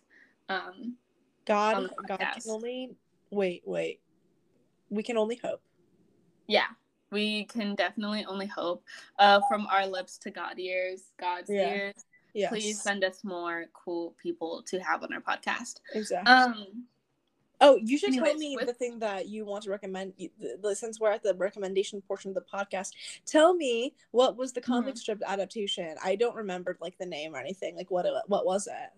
Yeah, so this is my recommendation. It's the movie, um, and it is called Saint Trinians, and it is it's a children's movie, and I watched it not as a child um, when I was 19, so just last year, and it was because I was watching um, one of my favorite actresses' entire filmography because I just kind of took up that challenge over the summer for quarantine. Um, and the actress is Gemma Arterton, and that was her very first film, and it was obviously a part of her filmography. And so I watched it thinking like, oh my gosh, I'm gonna watch a kids movie. Probably gonna be cringy, and it's genuinely not only one of my favorite Gemma movies, but one of my favorite movies, period. And it's a children's film, and it is so. It's so funny. It's it's a really funny film. Okay, so this is a brief description of, of the plot of the movie. Is um this uh, really posh English girl gets transferred uh, boarding schools to the one that her aunt runs um, because her like father doesn't want her going to another school, and so she ends up transferring to St. Trinian's, and she's kind of seen as this like super posh outsider because the girls who go to St. Trinian's are kind of known for being wild and having a lot of hijinks and just and just like kind of being like the not like other girls of uh, boarding school culture and um and so the main character annabelle gets uh, transferred into the school and while they're at the school um they find out closing and that all the girls would have to end up like if they can't figure out a way to save the school they'd end up having to leave st trinian's and that's kind of where a lot of them like grown up because it's like a elementary through high school boarding school. Um, and they wouldn't be allowed to get away with the hijinks that they do at st trinian's as they at other schools and so they all kind of freak out and they end up planning this heist um, to steal something from the National British Museum in order to sell kind of on like the black market to get money to save the school. And there's so many things in the movie that would kind of seem inappropriate, like allusions to drugs. There's actually more allusions to heavy drug use, but in the editing, they ended up taking it out because they didn't think it was the most appropriate for like seven year olds to be watching it. Right. Um, but it's really funny and like oddly quite sapphic and feminine not oddly but quite sapphic. and like because it takes place in this all girl boarding school it's like every role both the dominant and the submissive are female characters in a way that like kind of shows the spectrum and breadth of of girlhood instead of all girls being submissive or being in a really like toxic way it's actually like in a very complimentary way mm-hmm. um and anyways I think that was a really long. I think that was like a sunny version, a sunny, a sunny summary of the movie. Oh but God. one thing that I want to point out is that the movie is written by two men and then directed by two men. It had two writers and two directors. So four men were like the creators of this movie, but it's like not weird and like quite feminist, like not male gazy at all, which was really surprising. Um, and just super cool. Anyways, so I you heard um, Ellie mention it, and I also brought it up in the interview, so that is also my recommendation. Saint Trinians is from 2007. It's a really fun movie. Okay, what's yours? Cool. I will check it out. Um, so the book that I want to recommend to you is one that you can check out as an audiobook from the library uh, app Libby mm-hmm. because that's what I did. And it's called Docile by Cam Sparza or Szpara. And this book is okay. It's not at all similar to The Divines. It's more similar to Sorry to Bother You, which we watched last night. Mm-hmm. Um, because it's set in this near future well not even near like this dystopian world that is quite realistic in relation to the class structures of the world around us um and docile also is similar to the divines in that it does not have really great ratings on goodreads mostly because i instead of because people don't really like um not that pe- it's not because like with the divines we were talking about how it's because people just don't like hearing about the grossness of femalehood and like womanhood and like girlhood and they don't like the intimacy of that ultimately and that's pretty that's a common thread in a lot of goodreads reviews. But something that, that i found is a common thread i feel like in in these goodreads reviews is another thing that we discussed with with ellie was that like people couldn't really differentiate the difference between the author's intention and the uh, character's intentions and the character's portrayal because docile is ultimately a story about abuse and consent and grooming. Uh, the tagline mm-hmm. for the book is called There's No Consent Under Capitalism because mm-hmm. we're set in a world where everyone has accumulated, everyone who is like poor or middle class has accumulated incredible amounts of debt over the years. Uh, very similar to, you know, right now, everyone is dealing with medical de- debt and grappling with, with student debt and loans and everything. But the thing is, is that there was a law that was passed that basically meant that all debt was generational and it got passed down from from within families which meant that people normal ass people poor people working class people who've worked their whole lives ended up ended up having just millions of dollar, dollars of debt that have collected and built interest over the years which meant that in order to kind of solve this quote unquote problem like you know this problem that was conceived through the very nature of capitalism and the evilness of it there is now the system of debt repayment where you can sell yourself as docile uh, meaning as like a servant a personal servant who not only it does all of the domestic tasks but also is basically like a sex slave um, and uh, just a personal slave and servant in every way uh, for a period of time that is a contract and there is a company that is also involved in this book that produces something called Docilin. Docilin is this is one of the science fiction dystopian elements of the story even though the entire thing is like you know s- set within that within that framework um, docilin is something that most dociles, upon taking the role of the docile, usually to these incredibly wealthy people, um, because you know the class stratification within this society is insane. Um, these you, ended up taking docilin as like an injection that makes you entirely oblivious to your existence. It, it's kind of like you are on autopilot and you will only do the things that your like master tells you. You will do anything that someone tells you to do, and after it's done, you'll get the antidote and you will not remember having that experience at all. Uh, you'll just go back to your normal personhood or that's what they say. But our main character, I think his name is Alex, he his mother, he's one of he we we okay, this is also similar to um uh the divines in that every other chapter is alternating perspectives but instead of the same person we are following the perspective of the rich son of a ceo of the company that creates the Docilin and his servant, his docile. So his docile is this I'm I would go get the book, but I don't want to leave. I don't want to get up to this chair and find it. Anyway, but the mm-hmm. docile, I'm just going to call one CEO Daddy's Boy and the other one is docile.